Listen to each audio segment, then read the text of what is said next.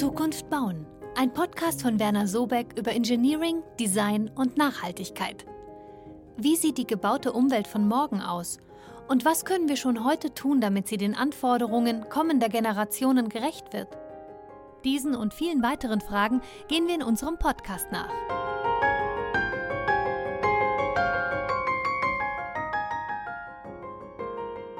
Herzlich willkommen zu einer neuen Folge von Zukunft bauen. Wir wollen ja heute über ein Thema sprechen, das wahrscheinlich die nächsten Jahre noch viel relevanter werden wird. Die letzten Jahre wurden in Europa ja eigentlich immer wieder neue Hitzerekorde aufgestellt. Wir haben jetzt einen sehr trockenen und heißen Sommer hinter uns. In vielen Ländern sind Flüsse ausgetrocknet, Frankreich oder Italien zum Beispiel. Und gleichzeitig gibt es aber auch immer öfter so starken Regen, dass es zu Überflutungen kommt. Und solche Extremwetterereignisse werden ja wahrscheinlich zunehmen. Das heißt, für euch als Planerin oder Planer stellt sich natürlich einerseits die Frage, wie ihr eure Emissionen reduzieren könnt, aber auch, wie man die gebaute Umwelt eben an solche Extremwetterereignisse anpassen kann. Darüber spreche ich heute mit Moritz Brombacher. Er hat bei Werner Sobeck viel zu der Frage geforscht, wie man klimaangepasst bauen kann und beschäftigt sich hier allgemein viel mit dem Thema Nachhaltigkeit. Ich bin Luisa Jilk von der Filmproduktion One Morning und freue mich, dass du da bist, Moritz. Hallo, auch von meiner Seite schön, dass ich heute hier bin und äh, mir das Gespräch führen kann. Genau. Vielleicht kannst du zu Beginn mal ganz kurz einordnen, warum ist es eigentlich überhaupt wichtig, sich mit dem Thema klimaangepasstem Bauen zu beschäftigen? Ja, also ich meine, du hast ja gerade schon angesprochen, die, ähm, die Auswirkungen des Klimawandels sind deutlich spürbar auch bei uns. Ähm, dieser Sommer war und ist extrem, aber es ist ja nicht nur der Sommer, sondern es sind ja auch die anderen Jahreszeiten, wo wir mit deutlich stärkeren Klimaeinwirkungen rechnen müssen. Und die Sache ist einfach, dass Gebäude ja eine sehr lange Standzeit haben. Das heißt, wenn ein Gebäude geplant wird, ähm, wird es auch noch in hoffentlich in 50 oder vielleicht auch in 70 oder 100 Jahren stehen. Das heißt, ich muss ein Gebäude eigentlich so auslegen jetzt, dass es auf die Einwirkungen des Klimawandels in 50 oder 70 Jahren oder in welchem Zeitraum auch immer immer noch so reagieren kann, dass es keine Gefährdung darstellt. Und gleichzeitig muss ich aber auch, also muss man auch den Begriff klimaangepasstes Bauen noch ein bisschen unterscheiden mit der reinen Klimaanpassung, weil es eben auch noch darum geht, durch planerische Entscheidungen ähm, die Umwelt positiv zu beeinflussen. Das heißt zum Beispiel weitere Aspekte wie Feinstaubbindung, ähm, Steigerung der Biodiversität, aber auch ähm, Reduktion von CO2-Emissionen, ähm, Reduktion von der Ressourcenverschwendung. Solche Aspekte müssen eben auch noch mit berücksichtigt werden. Und so, das wird eben beim klimaangepassten Bauen mit berücksichtigt. Und somit ist eigentlich ein viel ganzheitlicherer Ansatz, wie einfach nur zu sagen, ich, ich mache eine reine Klimaanpassung und schaue, dass mein Gebäude auf äh, Einwirkungen in 50 oder 70 Jahren noch, äh, noch reagieren kann. Ihr habt ja ein Forschungsprojekt zu dem Thema gehabt. Vielleicht kannst du das kurz vorstellen. Genau, also das Forschungsprojekt, was wir hatten, nannte sich Klibau, Weiterentwicklung und Konkretisierung des klimaangepassten Bauen. Ähm, das war in Zusammenarbeit mit dem BBSR, also dem Bundesamt für Bau, Stadt- und Raumforschung äh, vom Bund. Äh, das ging über, über ein Jahr und Ziel war es eben, wie der Titel auch schon sagt, genau diese Aspekte herauszuarbeiten. Also was muss eigentlich gemacht werden, um klimaangepasstes Bauen voranzutreiben? Welche Aspekte sind dabei wichtig? Wie müssen, wie müssen auch die planerischen Entscheidungen aussehen? Ähm, und vor allem, welche Einwirkungen müssen wie betrachtet werden? Also es war ein sehr vielseitiges Projekt, ähm, ging in ganz unterschiedliche Richtungen. Und äh, ja, wir haben auf jeden Fall sehr viele interessante Erkenntnisse daraus ziehen können. Welche Möglichkeiten habt ihr dann als Planerinnen und Planer, ähm, klimaangepasst zu bauen oder die Gebäude an die Klimaveränderungen anzupassen? Also im ersten Schritt ist es wichtig, sich über die Klimaeinwirkungen Gedanken zu machen. Und zwar nicht nur jetzt, sondern eben auch ähm, projizierte Datensätze zu verwenden. Es gibt ja vom IPCC zum Beispiel ähm, Datensätze, wie sich das Klima entwickeln, entwickeln wird oder projizierte Datensätze. Und es geht eigentlich darum, sich zu überlegen, wie sieht die Gefährdung in 50 Jahren beispielsweise aus. Also wenn ich jetzt zum Beispiel das Thema Hitze nehme, ähm, kann ich natürlich den Status quo anschauen, aber ich muss natürlich auch schauen, welche Auswirkungen sind projiziert. Und wenn äh, die Temperatur, die projizierte Temperatur in in 30 Jahren beispielsweise ähm, ein Grad oder anderthalb Grad höher liegt im Durchschnitt, dann hat das natürlich ganz viele Auswirkungen auf, äh, auf, meine ganz, auf mein gesamtes Energiekonzept. Und planerische Möglichkeiten habe ich eigentlich dann in vielen Bereichen. Ich kann zum Beispiel sagen, ähm, dass ich eben meine, meine entsprechende Gebäudetechnik, wie ich es bereits angesprochen habe, auf die ähm, höheren Einwirkungen auslege. Ähm, aber es geht auch zum Beispiel darum, dass ich durch eine geschickte Wahl der Fassadenmaterialien oder durch eine geschickte Wahl der, der Dachbeläge es schaffe, die Temperaturen im Innenraum zu reduzieren. Also es sind auch häufig passive Maßnahmen, durch die aber viel erreicht werden kann. Ähm, wenn man jetzt zum Beispiel das Thema Dachbahn oder Dachaufbau anschaut, dann wirkt sich positiv aus, wenn ich zum Beispiel eine helle Dachbahn verwende im Vergleich zu einer dunklen Dachbahn. Und noch positiver wirkt sich aber aus, wenn ich sage, ich habe halt ein begrüntes Dach, ja, weil ich einfach nur was anderes mache. Ich speichere, ich habe eine Möglichkeit, um Regenwasser zurückzuhalten und somit die Kanalisation zu entlasten, quasi Pufferraum zu schaffen.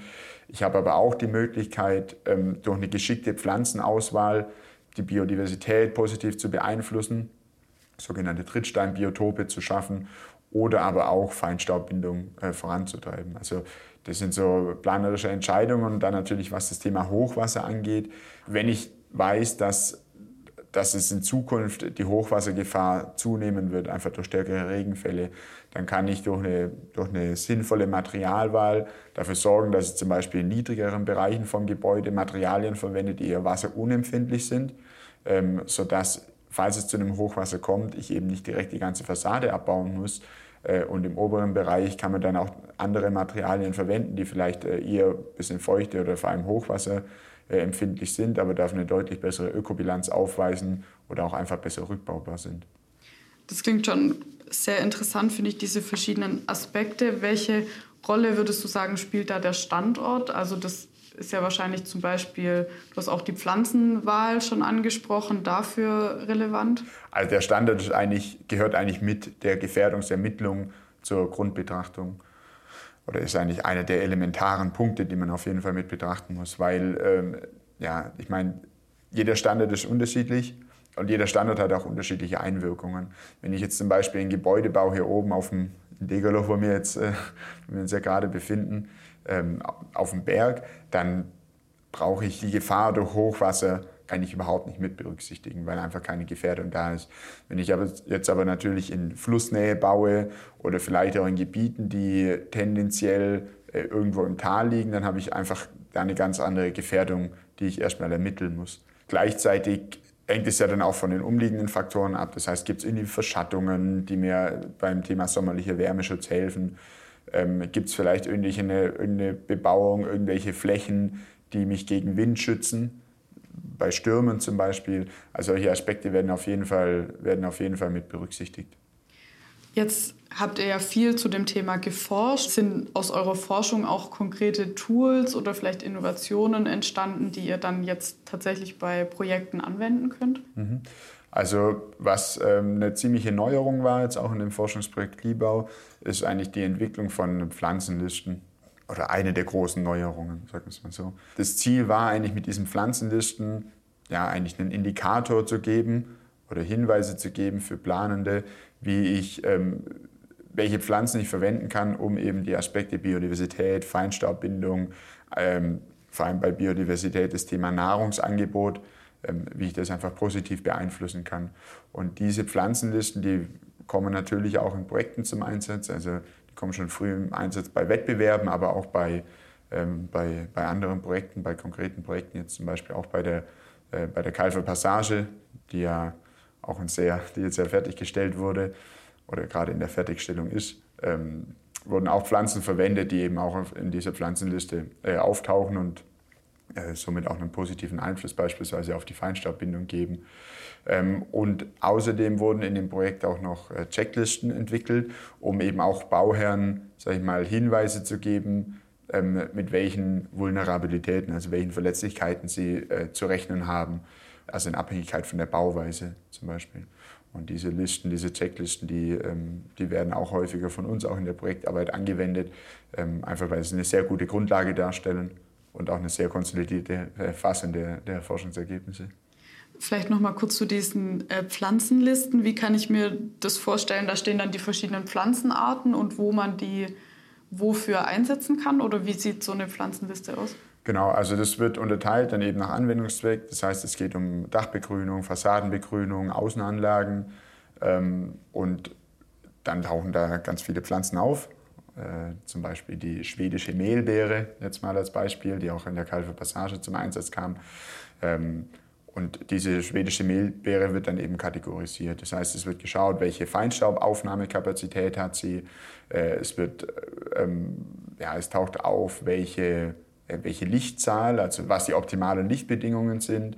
Es wird aber auch differenziert zwischen der Blühzeit, also in welchem Monat sie denn quasi blüht. Und es wird auch kategorisiert oder aufgeführt, welchen Tierarten sie ähm, eigentlich Nahrung oder Unterschlupf bietet. Und anhand von diesen Pflanzen kann man sich dann natürlich orientieren. Wenn ich jetzt einen Bereich habe, wo ich sage, hm, der ist vielleicht eher ein bisschen länger verschattet. Jetzt zum Beispiel, es gibt ja auch, wir haben ja auch ein anderes Projekt in, in Bad Cannstatt, das ist äh, Q20, äh, wo ja auch eine Fassadenbegrünung ähm, geplant ist. Und es ist ja so ein kleines Tal, nenne ich es mal. Und da gibt es natürlich Bereiche, die sind stärker verschattet und es gibt Bereiche, die sind weniger stark verschattet. Und ich kann eben nicht alle Pflanzen dort einsetzen, ähm, oder in allen Bereichen einsetzen. Das heißt, in einem stark verschatteten Bereich brauche ich vielleicht einfach eine Pflanze, die jetzt nicht unbedingt die hohen Lichtanforderungen hat. Aber wenn ich jetzt in einem, in einem Bereich plane oder, oder einen Bereich betrachte, äh, der ständig der Sonne exponiert ist, dann kann ich natürlich keine Pflanzen verwenden, die eher sagen, hm, ich mag ein bisschen mehr Schatten. Also so muss man dann eben differenzieren. Und wie habt ihr diese Pflanzenlisten erstellt? Ich meine, ihr kennt euch gut mit dem Thema Nachhaltigkeit aus, aber seid ihr jetzt auch einfach keine Biologen. Also, also wir hatten in dem Projekt eben einen, einen Partner, einen Forschungspartner, ähm, Michael Lakatos aus, äh, von der TU Kaiserslautern. Er ist äh, selber ähm, Biologe und kennt sich eben sehr stark mit oder beschäftigt sich schon längere Zeit auch in seiner, in seiner Forschungsarbeit mit diesem Thema Fassadenbegrünung, ähm, Dachbegrünung und solchen Sachen. Ja. Was gab es vielleicht während der Forschungsarbeit so für Herausforderungen, die euch da begegnet sind? Vor allem die Komplexität der, ähm, der Zusammen- oder der einzelnen Einwirkungen, weil sich natürlich jede einzelne Einwirkung unterschiedlich auf das, auf das Gebäude auswirkt. Also gerade wenn man zum Beispiel bei dem Thema Dach nochmal bleibt, äh, jetzt kann ich natürlich sagen, ich habe ähm, ich hab ein, ein begrüntes Dach, speichere Regenwasser, ähm, mache was für die Biodiversität, ein intensiv begrüntes Dach. Ähm, aber auf der anderen Seite erhöhen sich dadurch natürlich meine Lasten auf das Dach. Das heißt, ich äh, verbrauche wieder mehr Material und diese ganzen Zusammenhänge zu erkennen und diese Synergien oder auch ähm, ja, diese, diese kritischen Zusammenhänge zwischen einzelnen Einwirkungen, zwischen einzelnen ähm, Umweltpotenzialen, wie wir es nennen, also Feinstaubbindung, äh, diese ganzen Kategorien, das war eigentlich eine der großen Herausforderungen, weil es eben keine einfache Lösung gibt, wo man einfach sagen kann, so machen wir das jetzt, sondern man muss wirklich jeden Fall dezidiert betrachten und auch wirklich äh, aus, auch gegenüber anderen Einwirkungen abwägen. Und das macht es natürlich auch in der Planung komplizierter, weil ich eben nicht die eine einfache Lösung habe. Wie beeinflusst sowas dann deinen äh, Arbeitsalltag als Planer? Oder ähm, vielleicht auch die Forschungsergebnisse, die ihr da jetzt quasi rausgezogen habt? Also es beeinflusst es natürlich insofern, dass ich sage, wenn, ich in, wenn man zum Beispiel in der frühen Planungsphase ist, jetzt auch in, in der Wettbewerbsphase, macht man sich, denkt man diese Sachen natürlich automatisch mit. Das heißt, ähm, man wird gefragt, ja, wie kann, denn, wie kann man das denn äh, errichten oder was muss man da beachten? Und dann denkt man sich natürlich im ersten Schritt erstmal, oh ja, wir müssen schauen, wie ist mit der Hochwassergefährdung? Wir sind in der Nähe von einem Fluss. Ähm, wie entwickelt sich der? Ähm, wie sieht es aus mit Starkregen und, und, und. Sowas wird auf jeden Fall mit berücksichtigt. Oder man befindet sich in einer städtischen Lage, da müssen wir auf jeden Fall noch den städtischen Klimainseleffekt mit berücksichtigen. Ja, an der Stelle. Oder dann natürlich auch interessant, wenn auf uns treten ja auch häufige Firmen zu, die ähm, zum Beispiel ein neues Gebäude planen wollen oder auch eine, ja, eine Nachhaltigkeitsberatung für ihren Gebäudebestand ähm, haben. Und da ist immer ein Teilaspekt das Thema klimaangepasstes Bauen. Das heißt, dass wir immer sagen, okay, wir äh, geben euch Hinweise, wie ihr euer Gebäude ähm, planen müsst, auf was ihr zu achten habt, ähm, wo vielleicht auch Gefährdungspotenziale liegen, die man jetzt auf den ersten Blick noch gar nicht richtig äh, auf dem Schirm hat. So, ja, so, so geht es eigentlich und so taucht es immer wieder auf, weil es einfach echt, also es ist einfach wahnsinnig verbunden mit allen anderen Planungsentscheidungen. An so einem Forschungsprojekt sind ja bestimmte Personen beteiligt, aber natürlich könnt ihr da jetzt auch nicht alle Kolleginnen und Kollegen involvieren. Ihr gewinnt ja aber trotzdem Wissen, das für alle eigentlich relevant ist. Wie schafft ihr das dann quasi an alle weiterzugeben. Mhm. Jetzt zum Beispiel auch diese Pflanzenlisten oder andere Forschungserkenntnisse, ja. die ihr da gehabt habt. Also es gibt natürlich bei uns intern ja immer auch ähm, verschiedene Arbeitskreise oder auch verschiedene ähm, Gesprächskreise. Und da wird sowas natürlich dann auch vorgestellt. Es gibt auch teilweise ähm, Bürobesprechungen, wo dann auch auf einzelne Themen eingegangen wird und wo dann einfach auch nochmal sichtbar wird, okay, wir setzen uns damit auseinander. Wenn ihr eine Frage habt, dann kommt zu uns, weil wir können euch, wir können euch da helfen äh, oder wir können euch da irgendwie unterstützen bei der Arbeit. Also würde ich sagen, so, so geht es eigentlich voran und so wird es eigentlich auch ganz gut äh, verteilt, auch innerhalb der Firma. Jetzt gab es ja an das äh, Forschungsprojekt Klibau dann noch ein anknüpfendes Forschungsprojekt, hattest du mir vorab schon erzählt. Vielleicht kannst du da noch mal ein bisschen erzählen, worum ging es dann anknüpfend? Genau, es sind eigentlich zwei ähm, Forschungsprojekte, die sich daraus ergeben haben. Äh, das eine ist eigentlich eine Art ähm, ja, Rahmenvertrag, wo wir das BBSR mit kleineren Forschungsfragen unterstützen. Das heißt, das BBSR tritt auf uns zu und sagt, ähm, hier, wir haben hier und die, die und die Forschungsfrage, ähm, die sich mit dem Thema klimaangepassten Bauen auseinandersetzt. Es geht häufig irgendwie um Kurzstudien, also der Umfang ist jetzt nicht so groß. Das andere größere Projekt, ähm, da geht es tatsächlich dann auch um eine konkrete Anwendung der, der gewonnenen Erkenntnisse. Es gibt ja verschiedene Zertifizierungssysteme, unter anderem das Zertifizierungssystem, äh, Bewertungssystem Nachhaltiges Bauen, BNB, das hauptsächlich ähm, Bundes oder das eigentlich nur für Bundesgebäude oder öffentliche Gebäude eingesetzt wird. Und da ist ein Kriterium, das nennt sich ähm, Widerstandsfähigkeit gegen Naturgefahren. Und unsere Aufgabe ist jetzt, dieses Kriterium äh, zu überarbeiten ähm, und es entsprechend in ein überarbeitetes BNB-System einzuführen. Und da kommen natürlich auch unsere Aspekte und, oder unsere äh, Lessons learned, die wir auch aus Klima mitgenommen haben, kommen dann natürlich zum Einsatz, ähm, weil wir eben jetzt ganz genau wissen, an welchen Stellen haben wir zu schauen, wo sind die wichtigen Punkte, was muss überhaupt mit berücksichtigt werden. Und das macht es natürlich spannend, weil nachher, wenn, dann das, wenn die überarbeitete Version dann fertig ist, hat es natürlich einen größeren Einfluss, weil, es dann, weil das BNB-System dann für, ich meine, alle öffentlichen Gebäude eingesetzt wird und dann entsprechend eben auch von den Planern mit berücksichtigt werden muss. Ist ja wahrscheinlich auch schön zu sehen, da dann nach diesem Forschungsprojekt, dass es quasi noch weitergeht und ähm, man sich dann danach noch mal weiter mit sowas befasst. Auf jeden Fall, ja. Also es macht es natürlich auch, ja, ist ja auch schön, dass es eben nicht nur dabei blieb, sondern dass man, ja, dass man offensichtlich auch immer wieder angefragt wird und zeigt ja auch, dass, dass man da vielleicht auch eine ganz gute Arbeit gemacht hat. Und, äh, ja, und auch ein gewisses Expertentum natürlich genau, ja. halt auch entwickelt ja. hat. Ja. Wie geht ihr an so eine Forschung ran? Weil du hast ja vorhin auch schon gesagt, das ist insgesamt ein sehr komplexes Thema. Es gibt jetzt natürlich nicht immer die eine nachhaltigste Lösung. Wenn ihr mit so einem Forschungsprojekt beginnt, wie dröselt ihr das vielleicht auch auf, dass das so in kleinere Aufgaben dann vielleicht mhm. unterteilt ist? Also grundsätzlich wird ja so ein Forschungsprojekt dann in verschiedene Arbeitspakete unterteilt. Das heißt, entweder kommt es schon von, sagen wir, von vom Auftraggeberseite, hier, wir brauchen die und die Arbeitspakete. Ähm, aber das kann natürlich auch sein, dass man da relativ frei ist in der Gestaltung. Das heißt, man überlegt sich erstmal, ähm, ja, welche Grundlagen muss ich ermitteln? Das steht eigentlich immer am Anfang von jedem Forschungsprojekt. So, was habe ich eigentlich? Welche Überarbeitungsbedarfe habe ich? Ähm, und dann wird, dann wird es halt immer konkrete. Zwischendrin gibt es dann äh, zwischen den einzelnen Arbeitspaketen ja auch noch äh, sehr äh, iterative Vorgänge. Das heißt, es äh, ist auch so ein bisschen Learning by Doing. Man geht dann vielleicht weiter und stellt dann fest, mh, hm, der Teilaspekt, den habe ich jetzt irgendwie noch so gar nicht berücksichtigt, der verändert das aber alles. Also geht man nochmal einen Schritt zurück, schaut nochmal, überprüft es nochmal, passt es, ähm, geht dann nochmal weiter und so, so verändert sich eigentlich auch das, die Zusammensetzung ein bisschen, bis man dann irgendwann ein finales Bild hat. Gibt es natürlich auch immer wieder Absprachen mit dem, mit dem Auftraggeber, der auch ein Interesse daran hat, äh, mitzubekommen, was, was das Resultat ist oder das Resultat ja auch mit beeinflussen will. Aber genau so, so ist eigentlich unsere Herangehensweise. Was würdest du sagen, wie verändern so die Erkenntnisse, die du vielleicht aus dem Forschungsprojekt mitgenommen hast, so deinen Blick auf deine persönliche Arbeit? Weil das, wenn man da vielleicht auch Überraschendes mit rausnimmt oder Erschreckendes, dann kann das ja schon auch so den eigenen Blick, den man auf seine Arbeit vielleicht hat, verändern. War ja. das bei dir so?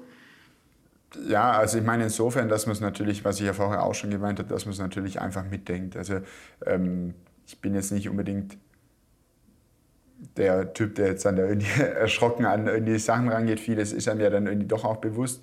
Natürlich weiß man, entdeckt man dann schon auch manche Sachen auch in dem Forschungsprojekt, was, ähm, ja, wo man sagt, oh, okay, den, den, das hatte ich jetzt noch gar nicht so auf dem Schirm, aber dann nimmt man es mit und dann äh, wendet man es eben in der Zukunft, äh, diese Erkenntnisse an. Ähm, ja, man denkt es eben mit. Das ist, glaube ich, der, der wichtige Punkt. Man, man geht von Anfang an ran äh, und ja, hat es irgendwie auf dem Schirm äh, und weiß auch, an welchen Stellen man dann einzugreifen hat. Gab es da eine bestimmte Erkenntnis, die für dich irgendwie ähm, sehr wichtig war, die du daraus mitgenommen hast? Ja, was, was vielleicht eine, eine sehr wichtige Erkenntnis war, ähm, ist das Thema, ähm, ja, gerade was, was das Thema Hochwasser angeht, ähm, wie viele Standorte eigentlich doch von Hochwasser gefährdet sind, das man vielleicht gar nicht auf dem Schirm hat. Ähm, oder auch viele, viele Standorte, die, wo, man sich, wo man durch die Gegend läuft und sich denkt, warum kam mir überhaupt jemand auf die Idee, hier hinzubauen? So, das zeigt natürlich auch, natürlich ist es irgendwo aus der Not geboren, bisschen, weil man, äh, man, man, braucht Wohnungen, aber man muss sich natürlich schon auch an der Stelle überlegen, ähm, ist es denn der, Weite, ist denn der richtige Weg, immer weiter zu bauen und weiter zu bauen und dann eben auch in Gebiete zu bauen, wo man sagt, mh, hm, da baut man halt eigentlich in hochwassergefährdete Gebiete. Ähm, oder geht's nicht, muss man nicht einfach auch aus anderen Gesichtspunkten dann doch eher wieder mehr in die äh, Sanierung gehen und auch wirklich sich überlegen, was ich, ich, es gibt ja einen relativ großen Gebäudebestand.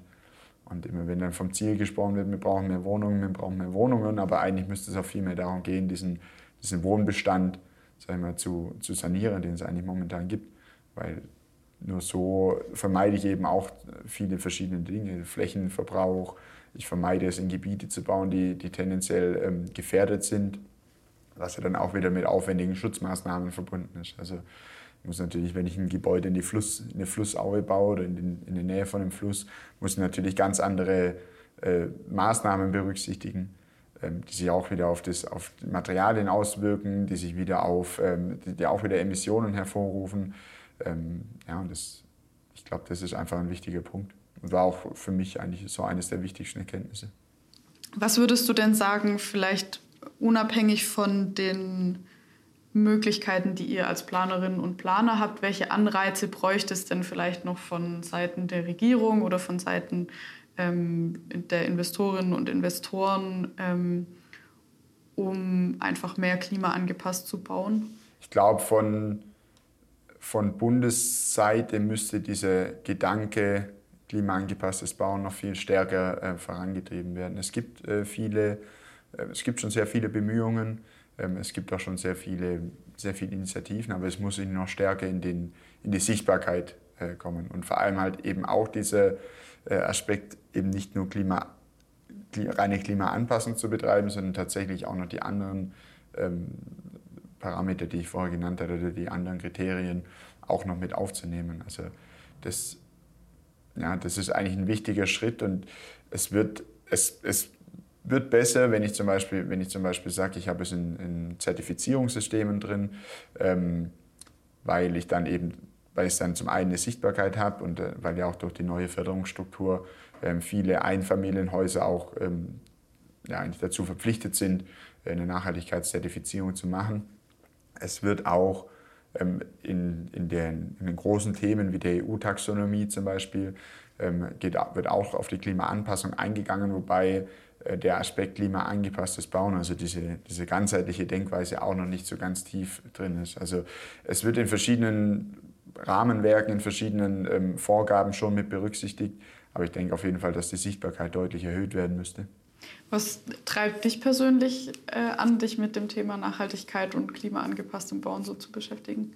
Ja, ich denke gerade so, solche Ereignisse wie, wie diesen Sommer äh, oder auch Überflutungen, wie wir es jetzt letztes Jahr hatten, ähm, treiben einen schon an, dieses Wissen, das man jetzt erworben hat, auch irgendwo weiterzugeben, damit es eben nicht äh, passiert. Da geht es ja jetzt nicht, es geht zum einen natürlich auch darum, im krassesten Fall Menschenleben zu schützen, ähm, aber es geht eben auch darum, ähm, einen Beitrag für die Nachhaltigkeit zu leisten, weil ich äh, eben nicht nach einem, nach einem Hochwasser irgendwie den ganzen Gebäudebestand komplett wieder sanieren muss, sondern einfach auf andere ähm, ja, sondern einfach durch gezielte, kluge Maßnahmen im Vorfeld manche, manche ähm, Auswirkungen vermeiden kann.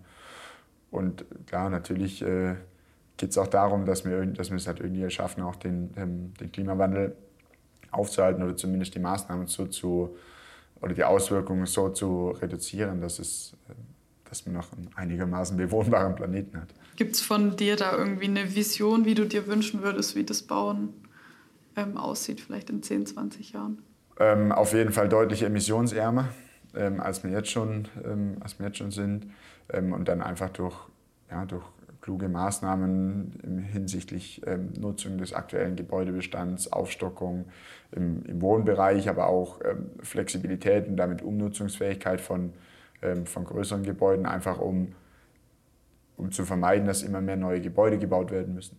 Das äh, wäre eigentlich, glaube ich, so die, die große Vision und dann eben auch ähm, frühzeitige Berücksichtigung der Klimaeinwirkung und ein tatsächliches Auseinandersetzen mit den Folgen des Klimawandels, die ja mittlerweile einfach spürbar und spürbar sind. Und man hofft natürlich auch, dass es, äh, dass es auch in die Köpfe reingeht von, von vielen Menschen, dass es eben jetzt nicht mehr, dass es jetzt nicht nur darum geht, äh, zu sagen, ja, das wird schon wieder vorbeigehen, sondern dass man sich damit eben zurechtfinden muss. Und um diese Effekte eben weiter abzulindern, ja, geht's, muss man es eben, muss man es eben frühzeitig berücksichtigen. Gut, vielen Dank dir ähm, für den spannenden Einblick und dass du da warst. Sehr gerne, ja, hat mir auf jeden Fall sehr gefreut.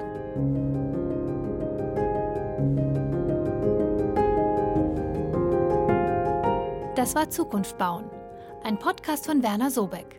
Weitere Informationen zum Thema findet ihr auf unserer Website unter www.wernersobeck.com. Vielen Dank fürs Zuhören und bis bald.